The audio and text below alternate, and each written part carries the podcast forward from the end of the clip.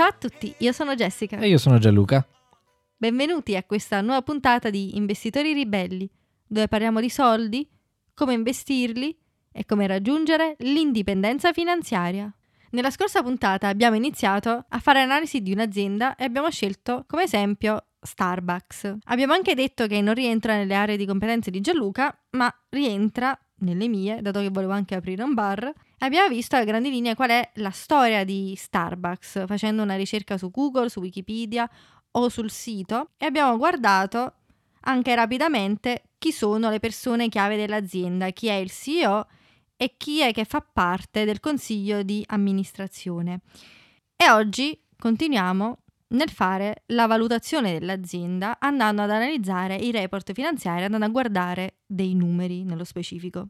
Vi ricordiamo che questa analisi è solo a scopo educativo ed informativo e non vi invita in alcun modo a comprare Starbucks o qualsiasi altra azienda potremmo citare nel corso di questo episodio. E soprattutto noi arriveremo alla fine della puntata ad un certo prezzo per Starbucks. Non vi invitiamo a comprarla a questo prezzo o a nessun prezzo.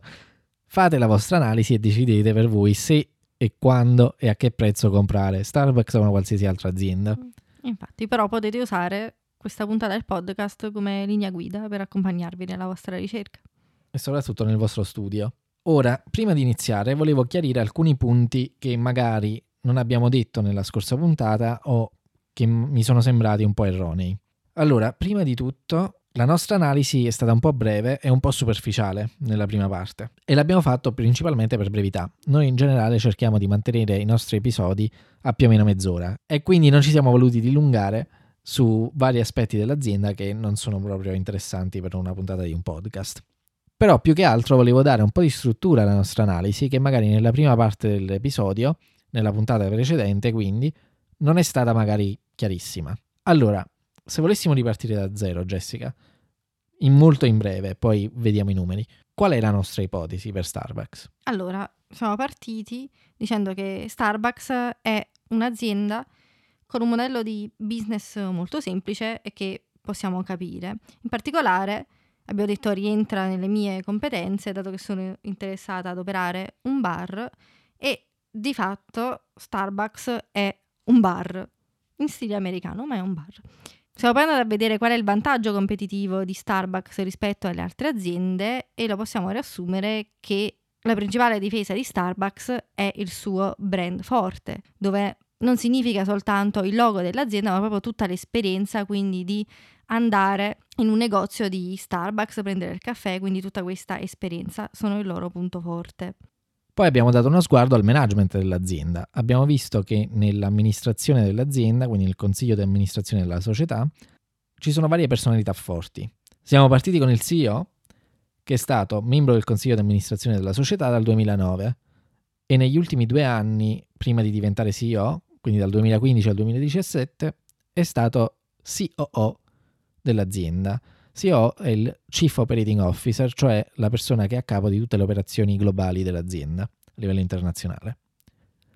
In particolare abbiamo visto come sia stato questa persona il pupillo di Schulz, che dopo aver fatto un errore con il precedente CEO, prima di dover tornare lui a, a, ad assumere quella carica, prima di andare per la seconda volta in pensione, cosa ha fatto Schulz? Ha preso questo CEO, ha scelto questo CEO e se l'è cresciuto lui, insomma, dal punto di vista di manageriale.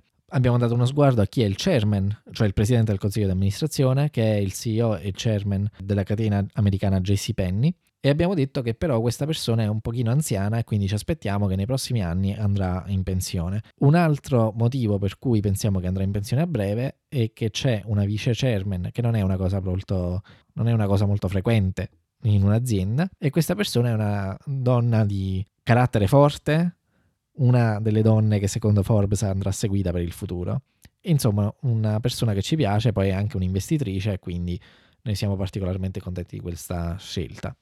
E tra gli altri nomi forti ci sono il CEO di Microsoft, il CEO di Domino's Pizza, il COO di Nike, eh, la CEO di Ulta Beauty, che è una catena di cosmetici americana molto famosa, e in particolare c'è la direttrice del dipartimento di Apple che si occupa della Cina, che si occupa chiaramente delle operazioni cinesi anche di Starbucks. Come nota al consiglio di amministrazione abbiamo detto che tutti sono focalizzati a rendere Starbucks un'azienda più ecologica. Quindi questo era il management. Un'altra cosa che dobbiamo considerare sono i motivi per cui l'azienda può fallire. Starbucks principalmente vende caffè e ha negozi fisici, quindi uno dei motivi per cui l'azienda può fallire è che possa calare la domanda e che la gente smetta di visitare i negozi. Per esempio, questa è una realtà molto vicina a noi. Infatti, a causa del Covid, Starbucks ha dovuto chiudere la maggior parte dei suoi negozi in Cina, ma anche nel resto del mondo, dato che si è diffuso ovunque. E perciò quest'anno sarà un anno particolare per Starbucks, ma sta a noi fare l'analisi dell'azienda e capire come l'azienda possa reagire anche in caso di, di crisi. Allora, quali sono le cose che sta facendo il management di Starbucks per alleviare questa difficoltà? Per esempio, si sono focalizzati molto sulla vendita online e hanno anche fatto una partnership con Nestlé per la distribuzione delle cialde da caffè per le macchinette Nespresso, dato che comunque è aumentata la, la domanda delle cialde anche a causa di, della, di, questa crisi del Covid e inoltre è possibile trovare prodotti di Starbucks nei supermercati. Però abbiamo anche visto, io e te Gianluca, che anche se la domanda online è aumentata, non pensiamo che la, l'esperienza di Starbucks, che poi è uno dei punti forti, abbiamo detto, la difesa principale di Starbucks è tutta questa esperienza di andare nel caffè e ordinare il tuo caffè seduti lì, questo non, non finirà. No, anzi, pensiamo che dopo questa crisi la gente sarà più incentivata ad andare, o meglio, più motivata ad andare nei bar come luogo di ritrovo per incontrare amici, parenti o chi che sia. Quindi adesso è arrivato il momento di andare a leggere i report finanziari e tu Gianluca in particolare sei andato a leggere il, l'ultimo report finanziario pubblicato, quindi quello del, di dicembre del 2019 settembre 2019, però sì, non ho letto solo quello dell'ultimo anno, ma quello degli ultimi dieci. un bel po'. Eh, e, un bel po' di pagine. Esattamente, quindi adesso andiamo a vedere dei numeri nei report, che numeri andiamo a guardare? Prima di tutto ci sono dei numeri che vogliamo guardare per capire se il management dell'azienda stia facendo un buon lavoro. Avevamo detto già l'altra volta, qualche puntata fa, che ci sono dei numeri che possiamo guardare per capire se chi gestisce la nostra azienda sta facendo un lavoro sufficientemente buono per uh, far sì che per incentivarci ad investire. Infatti, eh, volendo rinfrescare un po' la memoria, questi numeri del management che andiamo a guardare sono prima di tutto il debito, quindi vogliamo capire quanto debito ha l'azienda. Mi sembra anche un numero che ha senso da guardare perché se, la, se un'azienda ha molto debito mh, mm, non è una buona indicazione su dove sta andando nel futuro, ma chissà, poi dipende dall'azienda. Quindi la prima cosa che andiamo a vedere è il debito. E gli altri due invece sono, il primo è il ROE, ovvero Return on Equity, e il ROIC, il Return on Invested Capital. Ma partiamo dal debito. Allora, più che il debito in sé, noi vogliamo capire quanto debito l'azienda ha in relazione a quanto guadagna perché un'azienda, per esempio, come Apple può avere centinaia di miliardi di debito e non scalfire assolutamente la loro balance sheet, perché hanno talmente tanti di quei soldi in banca che eh, avere quei centinaia di miliardi di debito per loro è come se avessero un debito di 20 centesimi. No, infatti perciò non è importante quanto debito ha un'azienda, ma piuttosto se è in grado di ripagarlo in breve tempo. Esattamente, noi abbiamo detto già che siamo interessati alle aziende che sono in grado di ripagare tutto il loro debito entro pochi anni, normalmente 3, massimo 5 anni. Come sta messa Starbucks? Allora, al 2019, a settembre 2019, il loro debito totale a lungo termine era 11 miliardi e 167 milioni circa. Mm. E questo numero dove lo possiamo trovare? Lo troviamo nella balance sheet. E troviamo scritto quindi nella balance sheet qualcosa come long term debt. Esattamente. C'è anche quindi uno short term debt. Assolutamente, più che altro viene chiamato current debt. Ok, però noi andiamo a guardare solo long term. Long term, perché praticamente che cosa significa um, current o short term debt invece che long term debt? Il current debt è quello che va ripagato nei prossimi 12 mesi. Invece il long term è quello che viene ripagato dopo oltre i 12, oltre i 12 mesi. Io ho controllato, Starbucks non ha debito che va ripagato nei, nei mm. prossimi 12 mesi, Invece come long term debt ha questi 11 miliardi e qualche cosa Mhm. e non ci sono pagamenti che dovrà fare Starbucks in- fino al novembre del 2021, mi sembra. Ok. E in quanto tempo riescono, diciamo, a ripagare questo debito? Co- Come sei andata a cercarla questa informazione? Allora, sono andato a guardare al cash flow statement o consolidated statement of cash flows e c'è una riga in questo statement che si chiama net cash provided by operating activities. Questo rappresenta i soldi che sono entrati netti nelle casse dell'azienda in quel periodo, nell'anno 2018-2019. Ma è diverso da profitto netto? È diverso da profitto netto perché rappresenta non solo il profitto ehm, che è stato fatto dall'azienda in termini di vendita meno le spese, ma proprio la quantità di denaro che è entrata nelle casse dell'azienda. Cioè, molte aziende vendono dei prodotti che vengono pagati non subito, ma a 30, 60, 90 giorni. Questo è molto comune, per esempio, in Italia a 90 giorni. Mhm. In Inghilterra è molto comune a 30 giorni. Per esempio, io come azienda faccio delle fatture ai miei clienti e mi pagano a 30 giorni.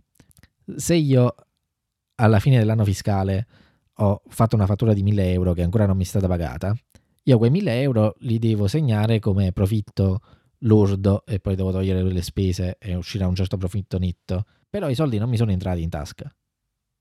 Quindi che faccio? Ho quest'altro statement che si chiama cash flow statement, dove invece segno quali sono effettivamente le fatture che mi sono state pagate. Nel caso di Starbucks è più un poco più complicato, come per quasi tutte le aziende pubbliche, però questa riga rappresenta i soldi che sono effettivamente entrati nell'azienda, tolte certe spese.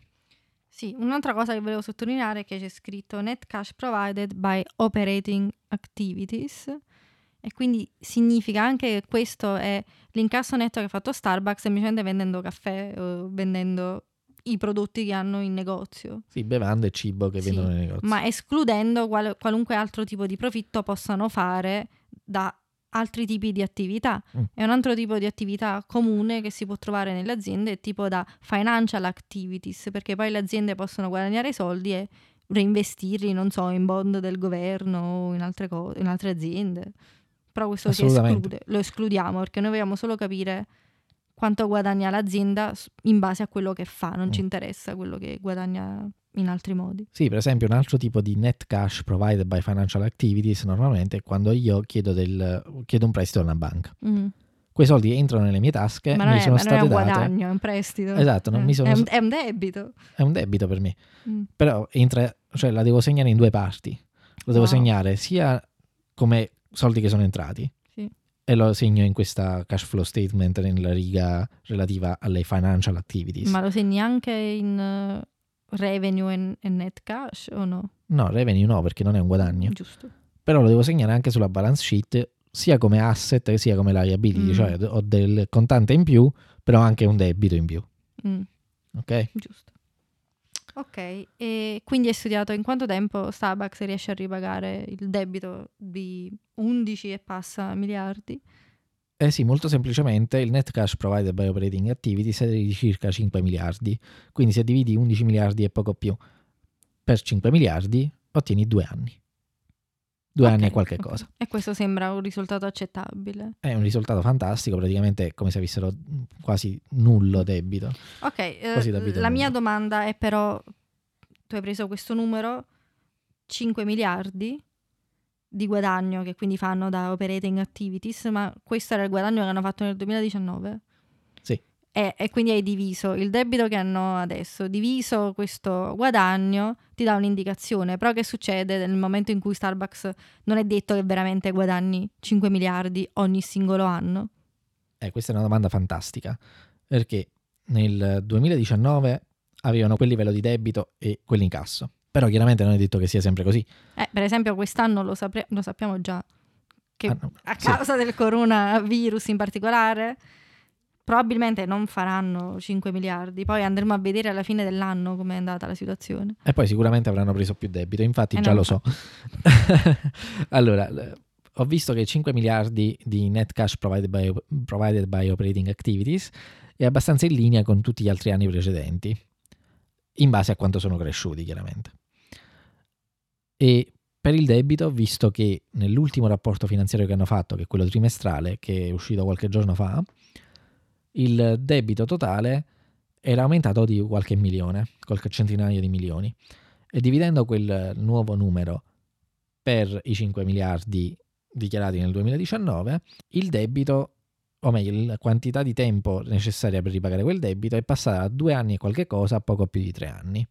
Quindi comunque un livello di debito accettabile, anzi più che soddisfacente visto le chiusure di quasi tutti i negozi per buona parte del primo trimestre. E anche se dovesse aumentare, noi perciò vogliamo assicurarci che le, le, aziende siano in grado di ripagare in tre anni, perché proprio se dovessero aver bisogno di prendere altri debiti o se gli incassi dovessero calare, questo debito sia comunque gestibile dall'azienda, comunque siano in grado di ripagarlo in un numero di anni relativamente breve, quindi diciamo 5-10 anni al massimo, nella peggiore delle ipotesi. Però questo ce ne possiamo assicurare soltanto se il livello di debito attuale sia di 2-3 anni. Ok, il secondo numero invece che vogliamo andare a guardare è il ROE, il Return on Equity.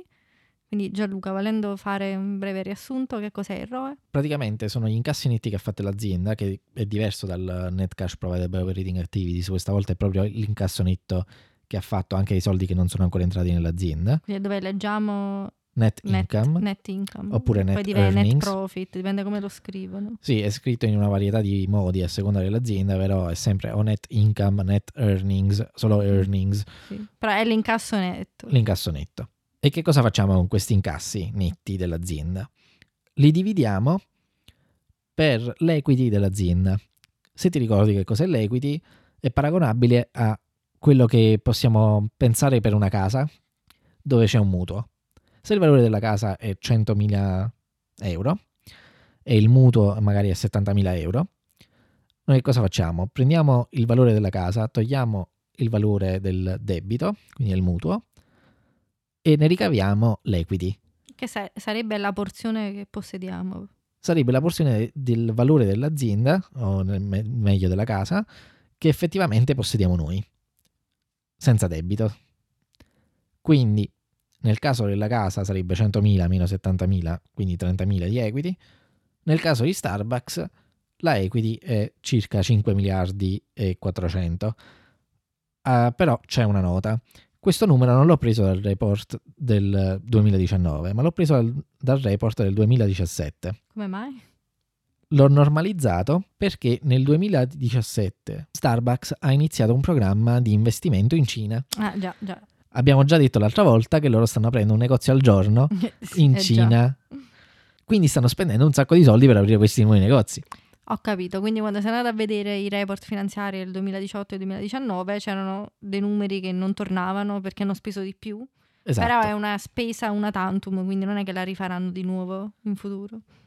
Ah, sì, hanno in programma di fare questa spesa per un numero di anni. Eh no, dico, poi si, poi si blocca questo tipo di spesa. Esatto, quindi loro eh, avevano in programma di fare queste spese nel 2017 per il 2018 e il 2019, che hanno poi esteso anche al 2020 e 2021. Però se andiamo a guardare i rapporti finanziari di tutti gli anni, degli ultimi dieci anni, ci rendiamo conto che questi 5 miliardi fino al 2017 sono abbastanza in linea tra loro, quindi nel 2016-2015 più o meno hanno incassato sempre la stessa cosa, Eh, o meglio la equity era sempre più o meno simile. Invece, poiché hanno preso un po' più di debito e poiché hanno speso un sacco di soldi per gli investimenti in Cina, la equity del 2018-2019 è completamente fuori luogo. Ma non è un problema perché sappiamo dal nostro studio che è solo un investimento temporaneo e quindi la cosa si dovrebbe normalizzare nei prossimi 2-3 anni. Poiché adesso invece stiamo facendo i conti oggi, andiamo a prendere un anno normale, perciò dicevo normalizzato Mm. andiamo a prendere un anno che ci sembra normale. Guardando tutti i rapporti finanziari, appunto di 2015, 2016, 2017, 2018, ci rendiamo conto che dal 2015 al 2017 questi anni sono abbastanza consistenti tra loro e dal 2018 invece cambia completamente lo scenario. Però sappiamo perché. Quindi, nel 2017 che cosa è successo? Starbucks ha incassato netto 2 miliardi e 884 milioni circa e aveva una equity che la trovate sulla balance sheet come shareholders equity di 5 miliardi e 450 milioni. Se dividiamo 2 miliardi e 884 per 2 miliardi 500, no, 450, esce che il return on equity è del 52%, che è straordinario. Noi già siamo felici se supera il 10%, quindi il 52% è veramente eccezionale. Il return on invested capital, che è il prossimo numero che andiamo a considerare, è abbastanza simile al return on equity. E per lo stesso motivo, quindi, ho usato di nuovo i numeri del 2017. Mm. La differenza tra return on equity e return on invested capital, ricordiamo, è quello che nel dividendo non c'è soltanto la equity, ma aggiungiamo a parte anche i debiti.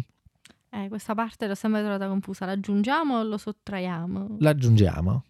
Cioè, noi che cosa vogliamo fare con questo return on equity o return on invested capital? Eh, Cerchiamo di capire che guadagno sta generando per noi che siamo i potenziali investitori o meglio i potenziali proprietari dell'azienda il management della, de, della società attualmente. Quindi vogliamo capire se noi investiamo che cosa fa il management con quei soldi e la maniera in cui lo facciamo è vedere proprio se loro hanno una equity di un miliardo, come lo fanno crescere, a che velocità lo fanno crescere questa equity. Cioè, insomma, gli diamo dei soldi e vogliamo capire se li fanno crescere meglio loro, li faremo crescere meglio noi in altre attività. E lo guardiamo con questi due numeri. Adesso, nel primo caso, nel return on equity, noi consideriamo il debito non come parte degli investimenti che fanno, come se fosse una cosa a parte. Utilizziamo soltanto la parte di equity, cioè la parte di eh, proprietà dell'azienda che è netta per i proprietari, escludendo i debiti. Invece, con il return on invested capital, noi aggiungiamo quel debito come se fosse parte dei contanti che usano nella gestione dell'azienda, il management, per generare dei profitti, perché poi è quello che fanno effettivamente. Quindi forse il return on invested capital è un numero più accurato rispetto al return on equity, che normalmente è più alto. Però c'è una differenza e questi, di questa differenza magari ne parliamo un'altra volta, se, non, se no ci dilunghiamo troppo. Allora, andiamoci a calcolare il return on invested capital nel frattempo. I net earnings e la shareholder equity chiaramente sono uguali perché sono 2 miliardi e 884 milioni al 2017 di uh, net earnings, di nuovo la trovate sull'income statement. La shareholder equity, la trovate sulla balance sheet, era di 5 miliardi e 450 milioni. A questo aggiungiamo 3 miliardi e 900 milioni di debito che avevano nel 2017. Non usiamo gli 11 miliardi del 2019 perché sappiamo che quelli verranno usati, sono stati usati per finanziare le operazioni in Cina e non stiamo calcolando questo, stiamo calcolando quello che avevano fatto nel 2017 e negli anni precedenti. Nel, nel nostro caso semplicemente quelli del 2017 per semplicità. E abbiamo visto, ah, o meglio, vedremo adesso facendo questo calcolo che se dividiamo 2 miliardi e 884 per i 5 miliardi e 400 più 3, 3 miliardi e 900 ci ritroviamo con un numero che è di circa il 30%. Mm, quindi di nuovo straordinario perché noi ci accontentiamo del 10%, Infatti. quindi 30% è veramente fantastico. E se andiamo a vedere uh, lo stesso calcolo per gli anni precedenti, 2015, 2016, 2017, vediamo che è abbastanza consistente, mm. dove fanno sempre dei risultati fenomenali. E mi aspetto che seppure nel 2018 e 2019 sicuramente nel 2020 a causa del Covid eh faranno dei risultati peggiori o comunque che sono, sembrano un po' strani perché di nuovo le spese sono state particolari. Dal 2022 in poi mi aspetto una regolarità, un ritorno alla regolarità di questi numeri. Sì, dopo i numeri del management, quindi adesso ci resta solo da fare la valutazione vera e propria dell'azienda, quindi scoprire qual è il prezzo giusto. Quindi, cosa ci serve per la valutazione dell'azienda? Sì, ne abbiamo parlato in una delle scorse puntate e dobbiamo andare a vedere, o meglio a capire qual è il tasso di crescita dell'azienda ed è una cosa che possiamo fare solo dopo averla studiata per bene. Possiamo anche andare a guardare qualche articolo di qualche analista e prendere un poco con le pinze quello che dicono gli analisti, perché poi lo sappiamo qual è, qual è il vero incentivo comunque de, degli analisti quando danno queste stime di crescita delle aziende. Vabbè, sono due, uno è vendere, eh. ma più che altro la mia preoccupazione con la valutazione degli analisti è che loro, anche quando dicono di avere un orizzonte temporale medio-lungo, mm.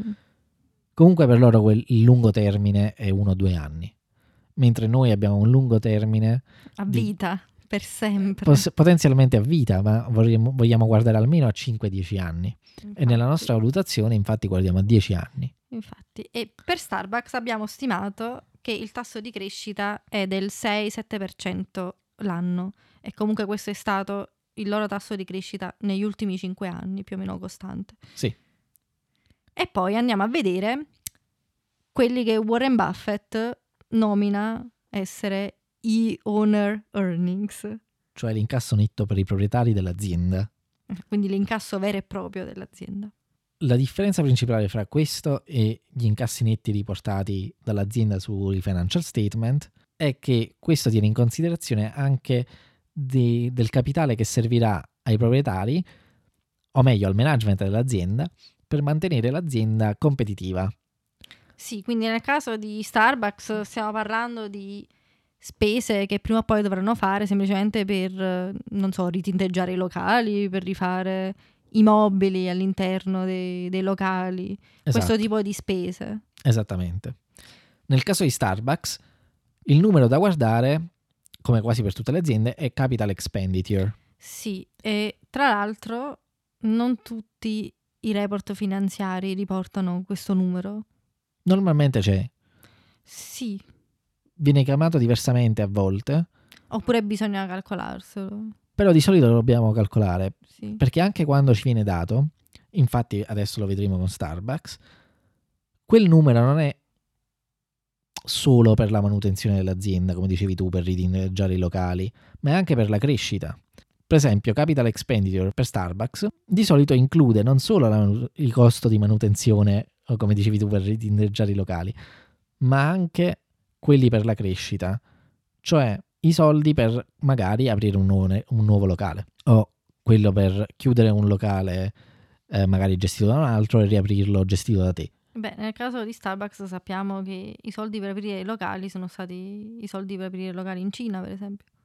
Sì, comunque loro riportano, loro l'hanno considerato in maniera separata, l'espansione in Cina, però comunque hanno riportato capital expenditure di 2 miliardi. Però se vai a leggere il rapporto finanziario, la discussione di questi numeri, ti rendi conto che quello che a loro serve di questi 2 miliardi per mantenere i locali attivi e competitivi è quasi zero. Io però conservativamente voglio utilizzare almeno la metà di questa cifra e voglio dire, ok, dei 2 miliardi un miliardo servirà a Starbucks per magari comprare nu- nuovi mobili, nuovi, nuovi macchinari per i locali e così via. Quindi andiamo a sottrarre questo numero al numero che avevamo trovato prima, quello net cash provided by operating activities, che era 5 miliardi. Quindi se ai 5 miliardi togliamo questo 1 miliardo di capital expenditure, ci troviamo con i owner earnings di 4 miliardi. Quasi. Allora, nel, nos- nel caso di Starbucks sì, Mm. gli owner earnings sono esattamente 4 miliardi, o meglio, nel nostro calcolo sono 4 miliardi.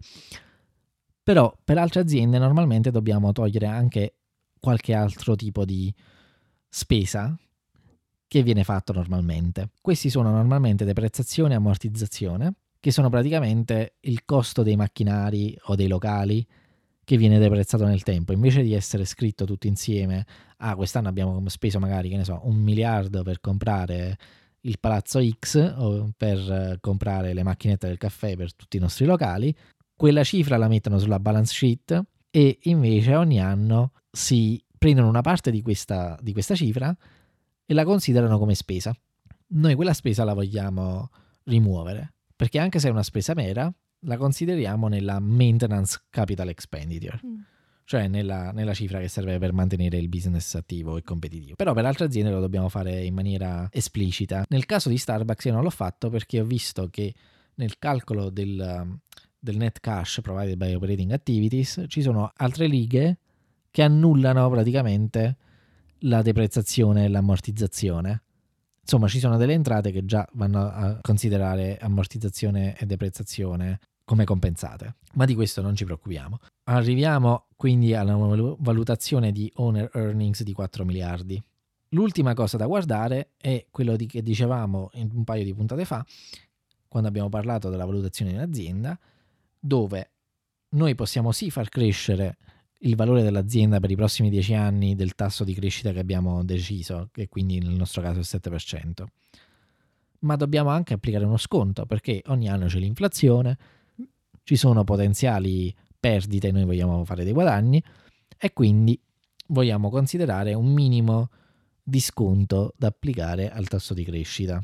In una delle scorse puntate abbiamo detto che applicavamo uno sconto del 5% considerando l'inflazione al 2% l'anno, vero? Avevamo considerato, mi pare, l'inflazione al 3%. Al 3%, sì. E il 2% è quello che guadagniamo prestando i soldi allo Stato per un periodo di tempo mm. lungo, che è il nostro tasso di, di guadagno assicurato dal governo. Quindi se noi investissimo i soldi in quel, in quel sì. strumento, nei bond del governo, avremo un guadagno netto sicuro del 2%. E quindi diciamo che vogliamo applicare lo stesso a Starbucks, quindi applichiamo il 5% anche a Starbucks. E che cosa succede?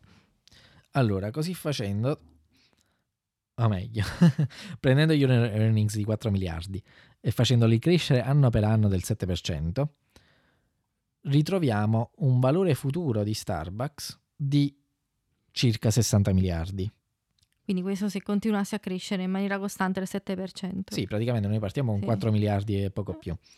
Il primo anno, quindi l'anno prossimo sarebbero 4 miliardi 330, sì. l'anno dopo 4 miliardi 600 e, e, e, così, via, via fino alla fine, fino a trovarci 7 miliardi fino ad arrivare a circa 8 miliardi. A 8 di... miliardi, ok. Però se applichiamo questo sconto del 5%... No, aspetta, però sommiamo tutti questi owner earnings uh-uh. di tutti i 10 anni sommati fa circa 60 miliardi. Ok, sì, sì, giusto.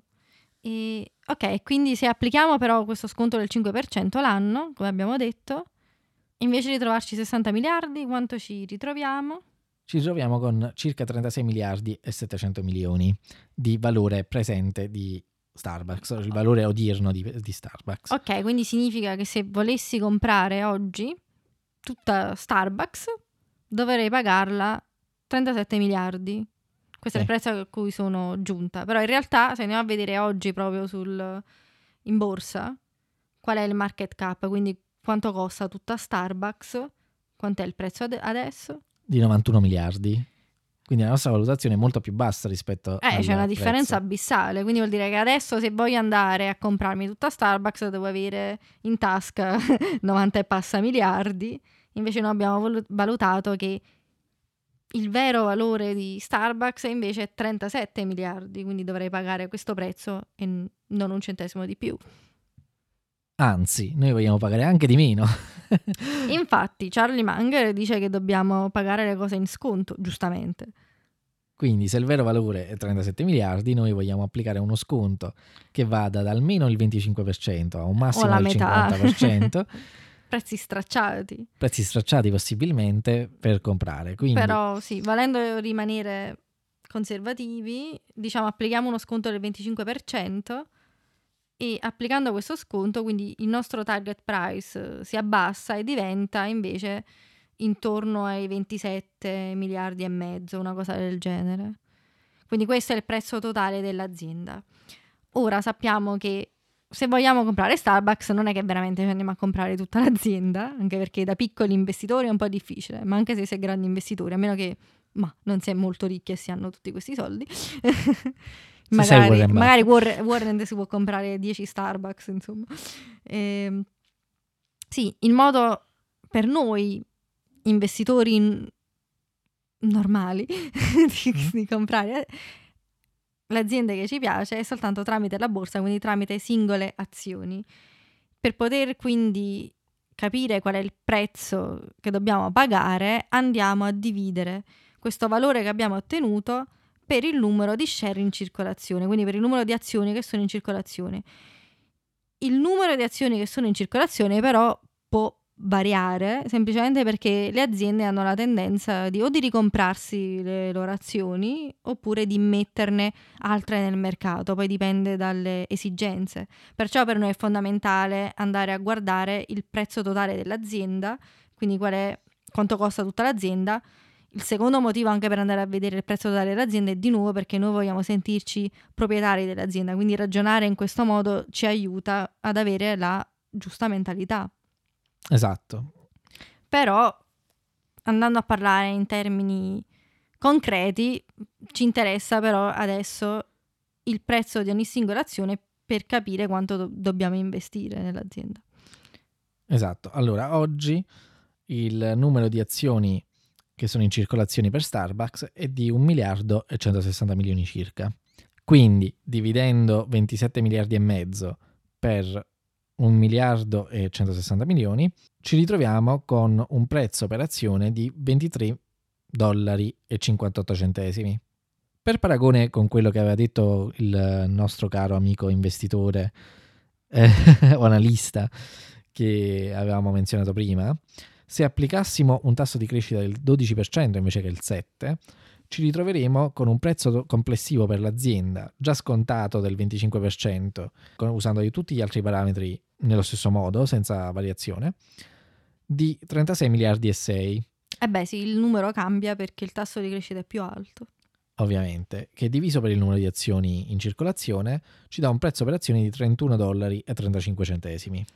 Ok, quindi qual è il prezzo che dobbiamo prendere in considerazione? In realtà entrambi, o meglio, noi dobbiamo cercare di essere corretti nella nostra valutazione sapendo che la nostra valutazione in realtà non è precisa, non può essere precisa. Quindi vogliamo crearci, diciamo, un, un range di possibilità e nel nostro caso possiamo utilizzare come numero di possibilità questi due valori. Quindi possiamo utilizzare un numero compreso fra 23 e 30, per esempio, quindi qualunque numero qualsiasi cifra qualsiasi cifra sì, fra queste due può andare bene per noi, non è che andiamo proprio a guardare al centesimo preciso. Esatto, ma già se fosse eh, il prezzo vicino a 35 potrei decidere di investire. Alla fine mm. queste sono linee guida da cui non vogliamo divergere di troppo, però sappiamo essere approssimative. Quindi, se oggi il prezzo di Starbucks per azione è 70 dollari, che è più o meno il prezzo attuale di Starbucks sì, effettivamente, infatti posso guardare, e, e, e il prezzo attuale di Starbucks per azione è infatti di 77 dollari e 87 centesimi. Ok, quindi questo già ci fa capire che il prezzo odierno è troppo alto. Esatto, però se di colpo scendesse a 40 dollari potrei iniziare a, pe- a pensare ah, di comprare. Fare un pensierino, sì. Perché comunque 40 dollari sarebbe vicino ai miei 30 che nell'alto, nel range alto. Magari non investo tutti i soldi che ho in Starbucks a 40 dollari, però posso iniziare a fare un piccolo investimento, magari investire il 10% del capitale che voglio allocare a Starbucks e aspettare che il prezzo si abbassa per poi comprare di più. Allora magari compro un pochino a 40, un pochino a 35, un pochino a 30, un pochino a 25 e così cerco di fare una media, insomma, di avere una media che rientri nel mio range o giù di lì. Ebbene, quindi questo è il prezzo a cui siamo arrivati, ma ribadiamo che questa è l'analisi che abbiamo fatto noi, fate la vostra analisi, prendetelo come una linea guida e poi utilizzate anche il tasso di crescita che vi sembra più opportuno. Bene, allora direi che per oggi è tutto e magari fateci sapere se c'è qualche altra azienda di cui vi piacerebbe sentire la nostra analisi. Non chiedeteci di Tesla perché il valore è zero. e poi vogliamo essere assolutamente sicuri di quello che stiamo facendo. E aziende come Tesla che purtroppo non fatturano un profitto ma spendono soldi e fanno cose fantastiche. Magari fateci sapere se volete ascoltare di più su Tesla. Ecco. vabbè, vabbè, parliamo di Tesla magari qualche volta. Infatti. Allora alla, alla prossima. Grazie per aver ascoltato Investitori Ribelli. Se questo episodio vi è piaciuto e volete avere più informazioni sul podcast, leggere le note dello show con link di approfondimento e altre risorse utili, oppure per ascoltare altre puntate, visitate il nostro sito web all'indirizzo investitoriribelli.it. Soprattutto ricordate di iscrivervi al podcast nella app podcast di Apple su Spotify oppure nella vostra app preferita. E per rimanere sempre aggiornati, iscrivetevi alla nostra newsletter su investitoriribelli.it. Vi ricordiamo che Investitori Ribelli non è un programma di consulenza finanziaria tutti gli argomenti trattati sono da considerarsi contenuti generali a scopo educativo ed informativo. Pertanto, non costituiscono né sostituiscono la consulenza di un esperto finanziario. Prima di prendere alcuna decisione finanziaria, assicuratevi di esservi accuratamente informati. Questo podcast è solo per la vostra educazione ed intrattenimento e speriamo che vi sia piaciuto.